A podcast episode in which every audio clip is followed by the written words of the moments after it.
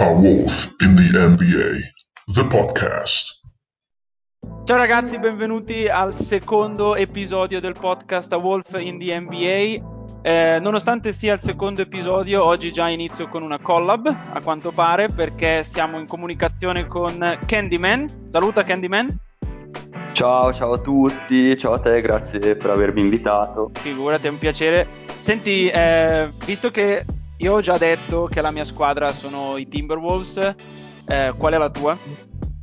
Ma devo proprio dirlo? Eh sì, è da dire, e così allora... ci prendiamo gli insulti tutte e due. Vabbè, purtroppo io sono, eh, purtroppo, per fortuna sono un amante dei perdenti e in questo caso tifo, tifo, una parola brutta, tiforne. Aia, i Charlotte, i Charlotte. Che, che peraltro eh, io voglio nominare dopo, perché uno degli argomenti io lo collego anche agli Hornets. Quindi dopo vediamo Ottimo. cosa mi dici. E poi Candyman è anche un, un, appassionato di NFL, però quest'anno direi che la tua squadra in NFL sta andando benino. Sì, sì, sì, al contrario delle mie previsioni iniziali, io lo consideravo un po' un Jurassic Park con tutti i vecchi che avevano chiamato. Perché lui, perché precis- precisazione, precisazione, la tua squadra sono i? I Tampa Bay Buccaneers. Eh, quindi effettivamente... Quindi, Sean McCoy, Gronkowski, cioè tutti i giocatori praticamente a fine carriera, però stanno rendendo bene, quindi... Stanno rendendo bene, sì. Esatto. Va benissimo, allora io direi adesso, fatte le eh, dovute introduzioni, iniziamo al volo. Abbiamo una marea di cose di cui parlare insieme in questa puntata e um, inizierei subito con la notizia più importante, cioè la ripresa. Allora, a quanto pare i giocatori hanno accettato la proposta di Silver e sembra quindi che a questo punto, anzi no, senza sembra, adesso si farà così. Allora, il 18 novembre abbiamo il draft. Poi dal 22 novembre inizia la free agency e dopo parleremo di tanti free agents che sono in giro. Poi c'è il training camp il primo dicembre, ci saranno 3-4 gare di pre-season e finalmente il 22 dicembre iniziamo a giocare. A quanto pare abbiamo 72 gare, non 82, fino a metà maggio. Poi abbiamo eh, lo spareggio playoff, cioè il, quella sorta di torneino tra eh, le squadre che sono nella settima, ottava, nona e decima posizione, sia a est che a ovest. I playoff dovrebbero iniziare il 22 maggio e tutto dovrebbe finire entro il 22 luglio ok? Anche perché questa sembra essere la soluzione per poi dopo potenzialmente ricominciare con una stagione regolare da 82 partite a ottobre 2021. Cioè Silver è proprio avantissimo, cioè, sta facendo i piani da qui a un anno e mezzo sperando che si riesca effettivamente. E eh, prima di tutto tu sei contento di questa soluzione oppure, oppure no? Beh, allora, sul discorso del 22 dicembre al posto del perché se non sbaglio si parlava di, del Martin Luther King Day come alternativa gennaio, della, sì.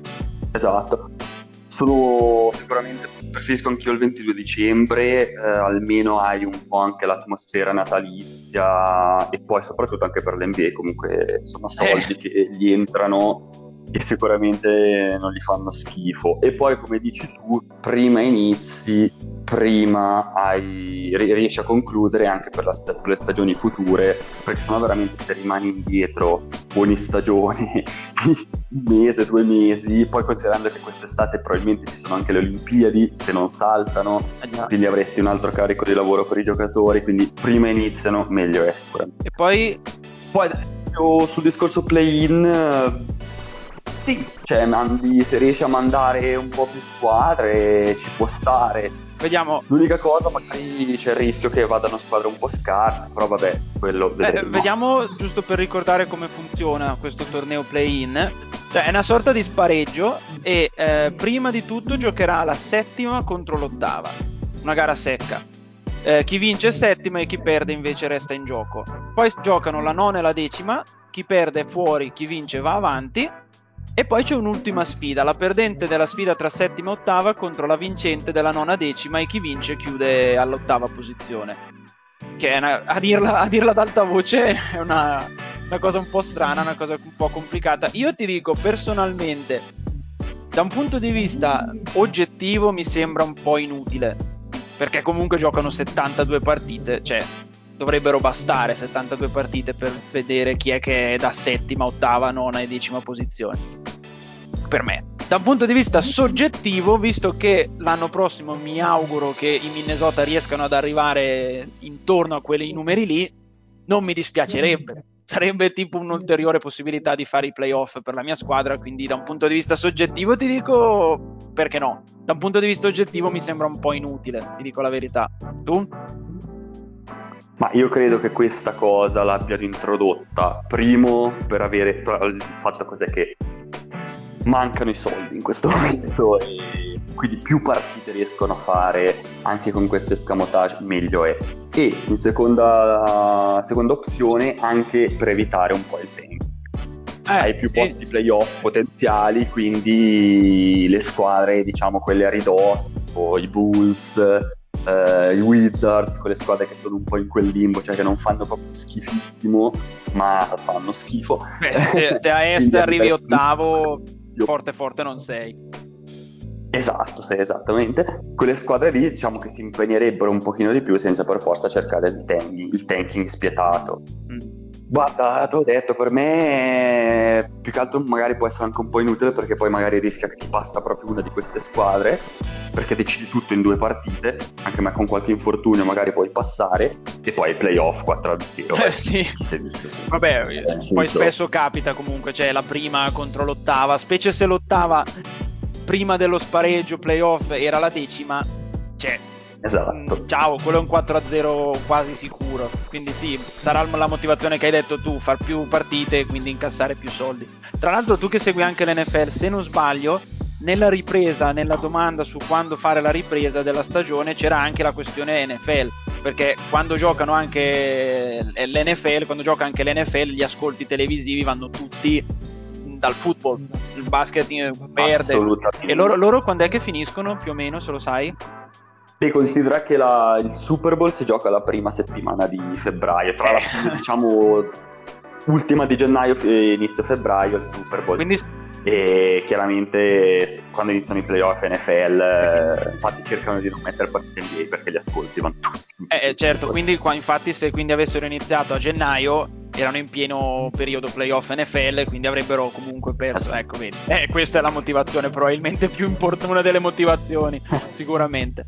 Però vabbè, meglio per noi che così almeno ci godiamo la NBA tra un mesetto e mezzo e possiamo già iniziare a rivederla. E abbiamo anche gli NBA Games di Natale, che sicuramente in questo Natale è un po' di merda, visto che c'è il Covid in giro. Non mi dispiacerebbe avere almeno la consolazione dell'NBA, o no?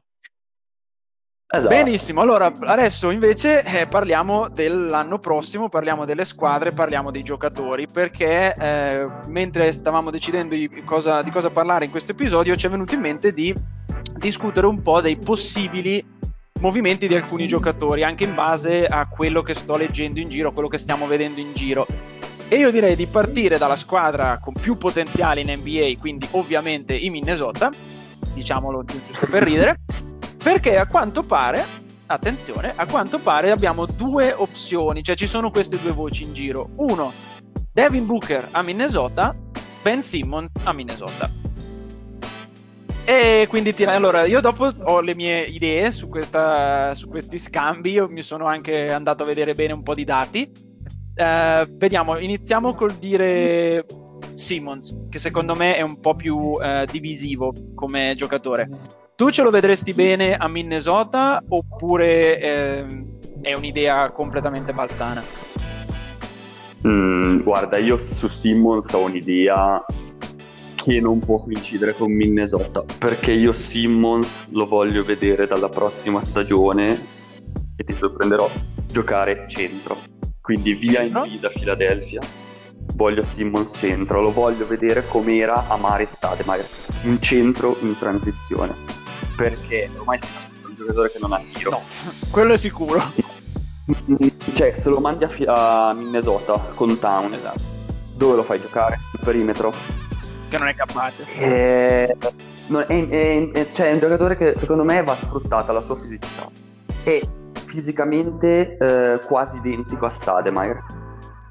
E secondo me se giocasse in quella maniera c'è una transizione veloce e un gioco appunto da centro, ma centro mobile, non che si mette per forza sotto il canestro. Centro mobile in transizione che gioca i pick and roll e poi tira dritto a canestro. Io penso che sarebbe la soluzione migliore. A Minnesota con Towns che ti occupa tutta l'area, anche se Towns esce Simmons poi si è visto non ha tiro, non ha gioco neanche in posta, cioè no, no, io non ce lo vedrei. Beh, io sono assolutamente d'accordo con te, cioè secondo me se Simmons venisse portato a Minnesota ci sarebbe lo stesso identico problema che ha adesso a Philadelphia, cioè c'è un centro sotto canestro bello grosso che è vero che Towns, a differenza di Embiid, tira benissimo anche da tre, cioè, o comunque tira bene anche da tre, però Towns comunque, soprattutto se in squadra gioca anche Russell, deve stare in, sotto canestro, deve giocare in post. E, e come quindi a Philadelphia Simmons si ritroverebbe di fatto con la pista verso il canestro occupata da un bestione e quindi di fatto diventa inutile sul campo. Perché come hai detto tu, cioè come sanno tutti peraltro, cioè Ben Simmons non sa tirare, tira delle mattonate da tutte le posizioni, quindi è assolutamente inutile. Peraltro comunque te, Simmons lo, lo, riprendiamo tra un attimo con il secondo giocatore di cui voglio parlare eh, dopo questo scambio su Minnesota perché io esatt- esattamente come te penso che la sua posizione po- dovrebbe essere spostata sul campo e dopo vediamo dove secondo me Mentre invece però ti chiedo prima cosa mi dici di Booker. Beh, Booker a Minnesota, allora lì è un altro discorso. Premesso che a me D'Angelo non piace, nel senso non lo ritengo un brutto giocatore, ma nulla di sconvolgente, un buon giocatore. Esaltato forse un po' troppo dalla sua entrata al draft, sembrava fosse un buonissimo giocatore, poi ha fatto pena ai Lakers eh, a Brooklyn eh, si è rivalutato e ora diciamo è un giocatore buono, si potrebbe dire una semistella, però non saprei, io, io sinceramente se si potesse scambiarlo lo scambierei e metterei tutti i punti nelle mani di Booker con un roll con eh, Towns che secondo me sarebbe funzionalissimo. Tra l'altro se non sbaglio Booker e Towns avevano giocato assieme anche all'università sì, sì, se non sbaglio. Kentucky esatto. Infatti, infatti mi ricordo una foto sì, sì, loro ma infatti tutti e tre sono in realtà amiconi Booker, Towns e Russell sono, si conoscono da un sacco di tempo e Booker e Towns hanno giocato insieme a Kentucky eh, e poi tutti e tre, tra l'altro, sono entrati in NBA nel draft 2015. Mi sembra, vado a memoria, primo Towns, terzo Russell e tredicesimo Booker. Una cosa. Sì, Booker era abbastanza in basso, sì, sì, sì, tredicesimi dovrebbe essere tredicesimo. Guarda, io ti dico invece, scambiare Russell non lo so. Um, for, più che altro, se, allora mettiamola così, se ci fosse questo trio a Minnesota, ti dico sarei speranzoso, perché comunque in ogni modo avremmo un centro che sa anche tirare da tre, che ha un gran talento come Town e avremmo poi dopo al perimetro uno come Booker e uno come Russell e soprattutto Booker che sarebbe un'aggiunta offensiva mostruosa no? e quindi andremmo con questa potenza offensiva magari andremmo anche un attimo a eh, sistemare cioè non a sistemare diciamo a diminuire il nostro problema difensivo cioè magari ne prendiamo comunque 120 però siccome ne facciamo 135 di media partita vinciamo comunque um, però il problema cos'è? intanto bisogna vedere che se prendiamo Booker eh, si deve parlare ovviamente di scambi. E quindi io ho sentito dire eh, che ovviamente ai Suns daremmo la prima scelta di questo draft, che quindi vorrebbe dire che i Suns prendono probabilmente Anthony Edwards. La diciassettesima che abbiamo recuperato da Brooklyn e poi bisognerebbe dare o dei giovani, quindi come Jared Colver o Josh Okogi, oppure dar via uno come Beasley e ti dico sinceramente, a me dare via Beasley soprattutto mi spiacerebbe un po', però ammetto che per avere Booker ti do tutto quello che vuoi, quindi non c'è problema. Il problema però sai cos'è? Che se andiamo a vedere eh, i contratti di questi giocatori, cioè Minnesota si ritrova abbastanza nella merda, perché abbiamo Downs che ha firmato nel 2018 un, un quinquennale da 158 milioni, quindi l'anno prossimo 29,5 sono suoi. Russell 4 anni 117 milioni l'anno prossimo si prende 28 milioni se ci aggiungiamo anche Booker che ha 5 anni pure lui a 158 milioni l'anno prossimo altri 29,5 sono solo lui Cioè, tu dimmi con queste cifre dopo chi gli mettiamo intorno. Cioè, praticamente dobbiamo fare il minimo salariale a un milione l'anno a tutti quanti. E con un milione all'anno non è che ottieni grandissimi giocatori, o no? Esatto, ma io proprio per questo te lo dico, io ci butterei dentro un bel Russell in contropartita con la prima scelta e non scambi nessun altro. E quindi tu hai Booker, Towns e tutti i tuoi giocatori di contorno. E secondo me sarebbe l'ideale, però chiaro che l'idea dei big anche se per me due sono big, l'altro no, cioè Russell, sarebbe comunque affascinante anche perché Minnesota è chiaro che ha bisogno di grandi nomi in questo momento. Anche veramente cioè, se, se, fa altri anni in questa maniera cioè, si, par- si, parlava anche qualche anno fa di ricollocamento addirittura eh, cioè, la, situazione, la situazione rasenta al tragico. Mm, effettivamente anche da un punto di vista secondo me di marketing avere eh, Booker a Philadelphia, eh, scusate, Philadelphia a Minnesota sarebbe un bel, un bel colpo perché comunque dopo li potresti vendere molto bene come giocatori quindi, però sì, il problema salari- cioè salariale secondo me rimane e forse come hai detto te, se davvero vogliamo prendere Booker, l'unica soluzione sarebbe scambiare rasse. Non lo so, cioè bisogna vedere un attimo adesso se davvero queste, queste magari sono solo voci. Cioè, che Booker voglia andarsene dai Suns è noto, cioè l'hanno dichiarato tutti e comunque lui l'ha fatto intendere. Eh, però dove possa andare, questo è un altro discorso. Quindi staremo a vedere. Per, eh, io, io sicuramente monitoro la situazione giorno dopo giorno per avere notizie. Ehm, passiamo adesso a un altro giocatore perché non so se hai visto, ma ehm, si vocifera un possibile scambio che porterebbe James Harden a Philadelphia.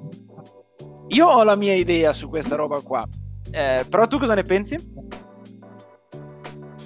Proprio per tornare al discorso di prima, ti dicevo, Vuoi Arden a Philadelphia? Va bene, mi metti Simmons centro e mi giochi una specie di 7 second or less di D'Antoniana memoria.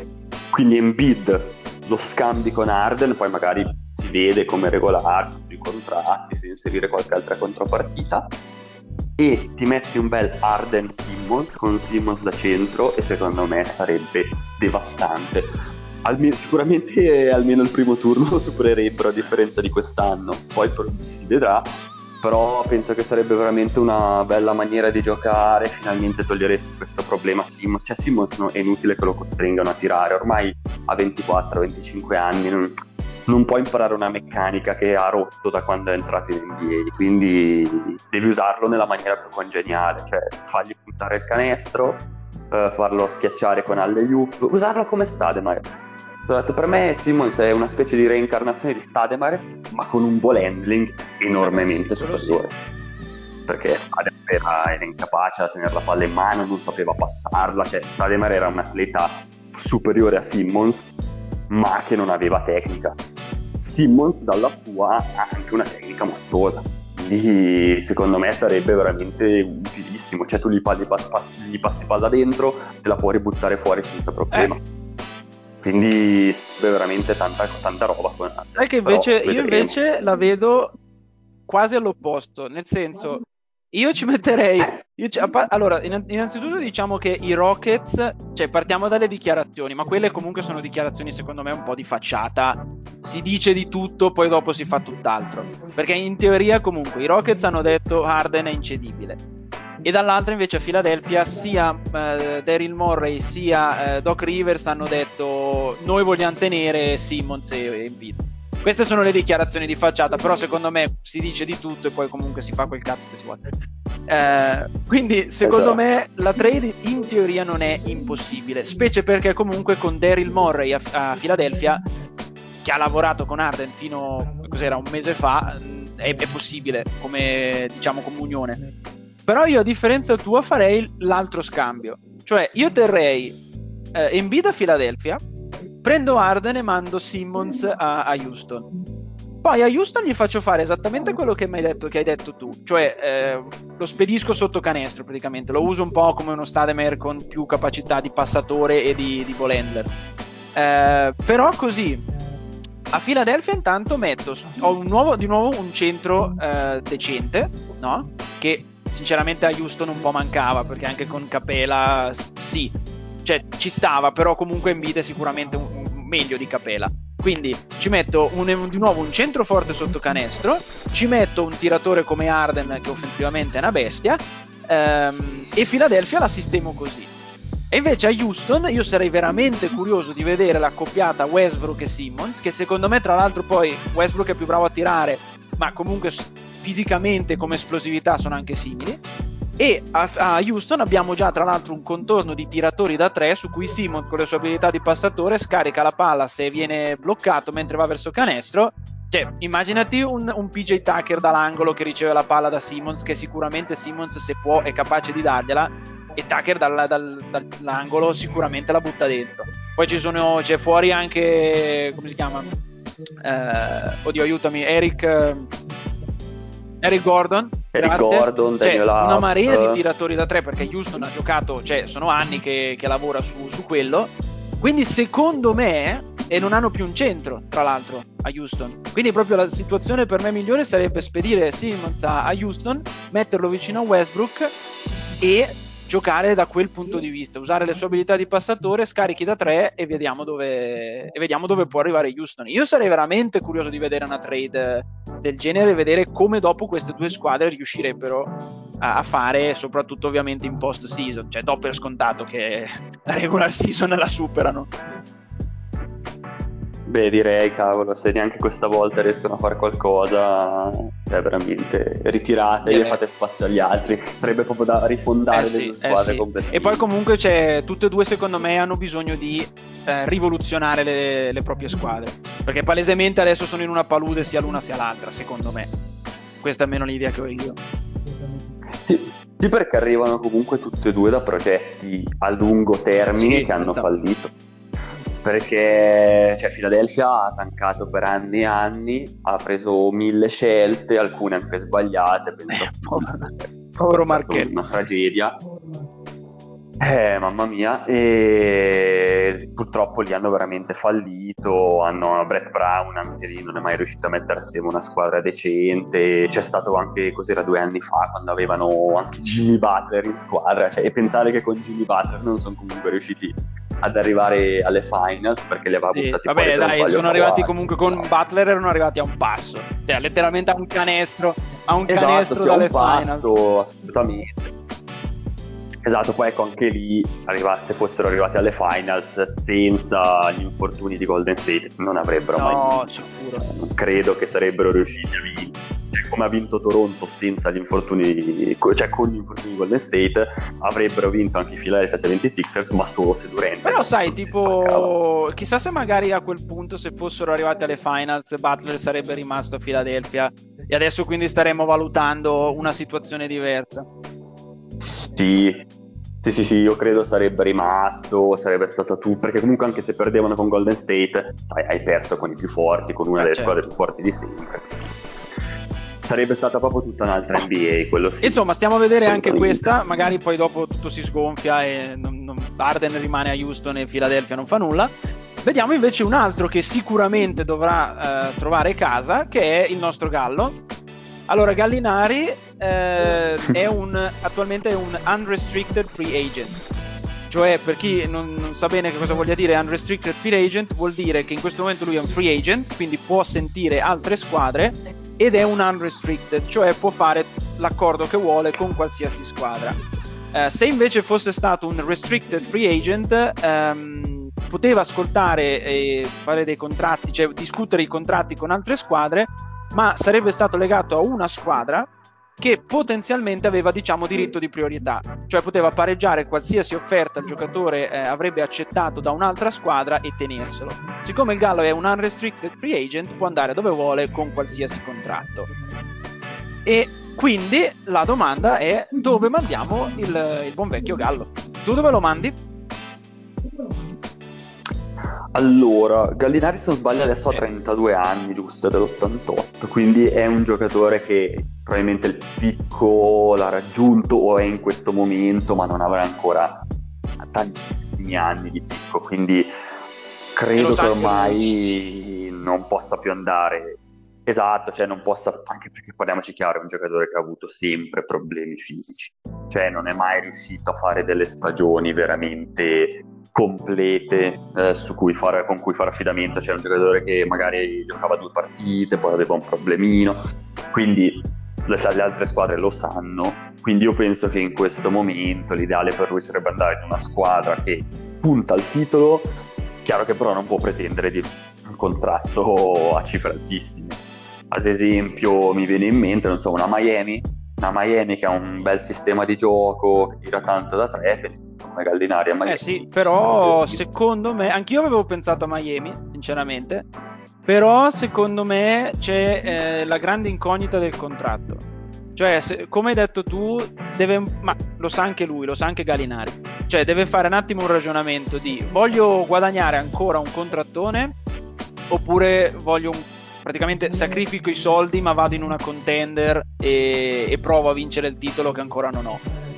E il problema è che io se fossi in lui, mm, ma lui stesso ha dichiarato non ho più 20 anni, la priorità non sono i soldi, andrei in una squadra davvero come Miami, però accetterei un contratto basso, molto più basso di quello che potrei ottenere altrove. Uh, che poi se ti ricordi l'anno scorso a gennaio uh, si parlava di una trade no? Ed era, ed era saltata per motivi di soldi. Cioè Galinari di fatto non aveva voluto rinunciare allo stipendio praticamente. Però stavamo parlando di una Miami che sicuramente nessuno considerava una possibile finalista, cosa che invece adesso la situazione è diversa, quindi io non mi stupirei che Galinari vada a Miami accettando un contratto basso, non dico per, per, forza un minimo salariale, ma comunque una cosa da un anno con 7 milioni, fai 8 milioni, to, una cosa così, e giocarsela col titolo per il titolo con i Miami. Anche perché poi, tra l'altro, se lui accettasse un contratto pesante o comunque alto, eh, è già finito lo spazio di Miami. Perché comunque dopo eh, non potrebbero riconfermare Dragic, non potrebbero riconfermare Crowder. Che sinceramente togliere Dragic e Crowder dai hit non mi sembra una soluzione proprio ottima. E un'altra squadra, ti dico, che eh, potrebbe essere una destinazione di, di, Danilo è Nuggets. I Nuggets sembra, lo, lo rimandiamo a Denver. Destinazione rossa. E vediamo un po'. Esatto. Anche i Nuggets, tutto sommato, se riuscissero anche qui, Gallinari deve decidere il contratto. Ma anche qui, se, se il Gallo fosse interessato a giocare per una contender al minimo salariale o comunque con un contratto basso, anche i Nuggets sono una signora squadra, oggettivamente. Io te ne dico un'altra, anche lì chiaro, se si adatta al ruolo e eh al sì. contratto, perché quello, cioè la, la, scelta è quella, o vuoi vincere prima di ritirarti, oppure niente, vuoi vincere i soldi, puoi certo. anche andare a New York se vuole, può tornare a New York, si può fare 25 milioni all'anno e siamo tutti felici. Però se vuole vincere io ti butto lì anche una Golden State. Eh, così. Non sarebbe male neanche effettivamente ai Warriors di nuovo sempre con una questione contrattuale, però effettivamente si sposerebbe bene comunque con i Warriors il suo stile di gioco, sicuramente. Sicuramente. Poi dopo non dimentichiamoci che i Golden State in questo momento hanno la grande incognita di tutti i ritorni dagli infortuni. Perché io voglio vedere come giocano Kerry e Thompson dopo essere stati fermi diversi mesi. Ma secondo me non ci metteranno molto. Allora, metterli subito come contender a ovest appena sotto i Lakers ora subito mi sembra un po' esagerato perché comunque c'è Denver eh, ti posso buttarli vediamo Houston cosa fa però se non penso ci rimetteranno molto a riprendere il ritmo comunque il coach è sempre quello il core Green Curry Thompson è quello credo che dopo una ventina, trentina di partite regular season eh, siano già belli rodati e si, si, possano ingranare. Proprio per quel motivo lì, cioè se Gallinari si accontenta di un contratto decente cavolo Golden State ci starebbe davvero bene secondo me. Per il modo che hanno di giocare giocano tanto sul perimetro lui è perfetto è un, potrebbe giocare da centro senza problemi si mette a fare il centro small ball e sarebbe veramente secondo me Beh, stiamo, a vedere, stiamo a vedere cosa decide e a questo punto chiudiamo con eh, il tuo beniamino cioè? Carmelo eh, Anthony. Anche Carmelo, Carmelo. Anthony tra l'altro adesso è un unrestricted free agent e se possiamo dire che un anno e mezzo fa Adesso se ci fossimo chiesti dove finisce Melo probabilmente rispondevamo all'ospizio, adesso invece tutte le squadre lo guardano con interesse, anche perché da unrestricted free agent ha la possibilità di accettare qualsiasi contratto con qualsiasi squadra e Melo già ha dimostrato quest'anno che a lui interessa giocare, non gli interessa più fare soldi perché quest'anno a Portland era minimo salariale se non sbaglio, no? Ma prendeva forse all'inizio perché le avevano fatto un contratto Ah, sì, da certo, è 15 vero. giorni, se non sbaglio, proprio come un poveraccio, e poi l'hanno forse Eh. firmato a un milione qualcosa. Sì, era Bene, quindi allora tu sei l'esperto di, di Carmelo, dove me lo spedisci l'anno prossimo? Secondo te dove accetta di andare? Ma guarda, Carmelo, io in questa generazione di giocatori, quindi vabbè, lui nel suo caso dal 2003 in poi è il mio giocatore preferito, anche se è un perdente, è un perdente nato e probabilmente sarà perdente anche quando si sarà ritirato, però per me è un giocatore stilisticamente troppo bello da vedere. Allora, ti posso dire, vediamo, due destinazioni romantiche, una, che sarebbero appunto Denver e New York. Quindi per ritornare al passato, chiaro che se va a Denver va a fare giocatore che esce dalla panchina e vedi, dovrebbe, non so, non so perché comunque a Portland partiva da titolare. A Denver non credo che ci vada, ci andrebbe ma uscirebbe dalla panchina e lui non so se accetterebbe. New York ci andrebbe e vedendo lo schifo che c'è potrebbe fare il titolare senza Facendo da problemi. mamma a chioccia. Eh, un'altra- Esatto, un'altra destinazione, vabbè, quella te la dico io da tifosa, Charlotte, anche se però non avrebbe nessun senso. Verrebbe così per fare qualche punto a fine carriera, anche per entrare nella top 10 dei marcatori all time.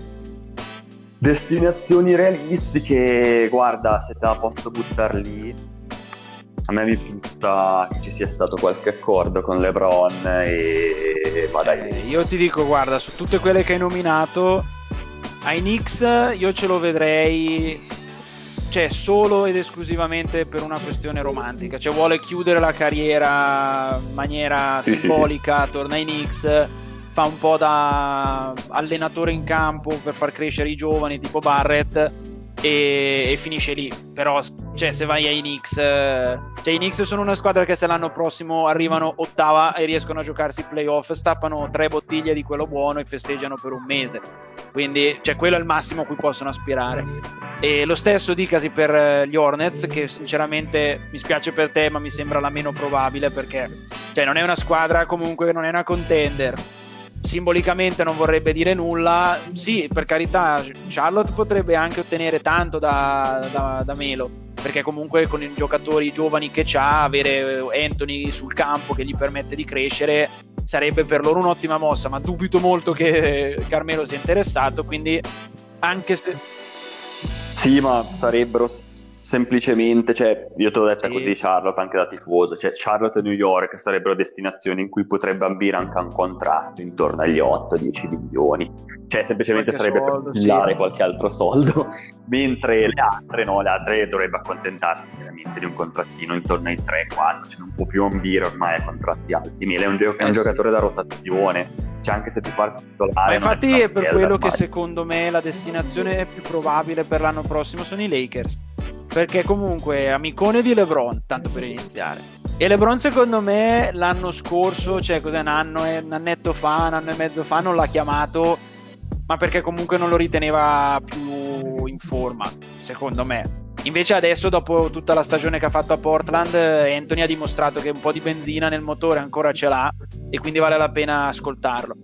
Quindi sono amico di LeBron, ha dimostrato di avere comunque ancora del potenziale per l'anno prossimo. E poi soprattutto i Lakers sono una contender da titolo, cosa che Anthony ha detto io voglio vincere, voglio vincere almeno un titolo, quindi sarebbero perfetti.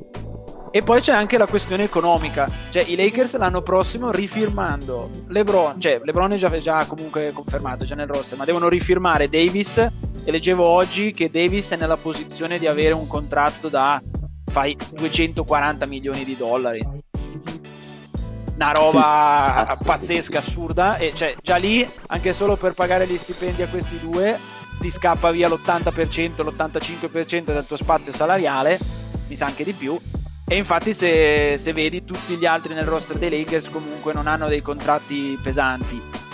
Melo quindi sarebbe un'ottima aggiunta dandogli veramente le briciole, cioè gli dai il contrattino da 1-2 anni con do, dai 4 agli 8 milioni massimo, ti metti comunque in squadra uno che qualche punto te, sicuramente te lo fa e, e poi tutti possono puntare a un titolo. E devono fare, cioè i Lakers l'anno prossimo secondo me quando si parlerà di contratti devono fare questo ragionamento. Se teniamo Davis e LeBron come sicuramente faranno, tutti quelli intorno a lui devono accontentarsi delle briciole perché non, non abbiamo proprio spazio. E quindi bisognerà vedere anche ad esempio Caldwell Pope cosa decide di fare, cioè tanti giocatori che devono accontentarsi, se vogliono riprovare a vincere devono sapere soldi qui se volete guadagnarne avete sbagliato strada, avete sbagliato squadra, dovete andare altrove, secondo me.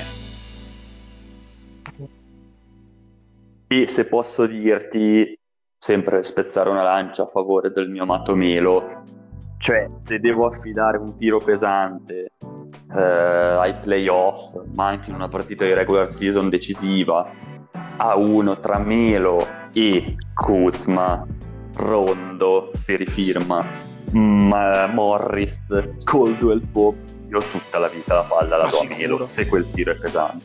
Mi spiace, ma è, io sono ancora di quell'idea.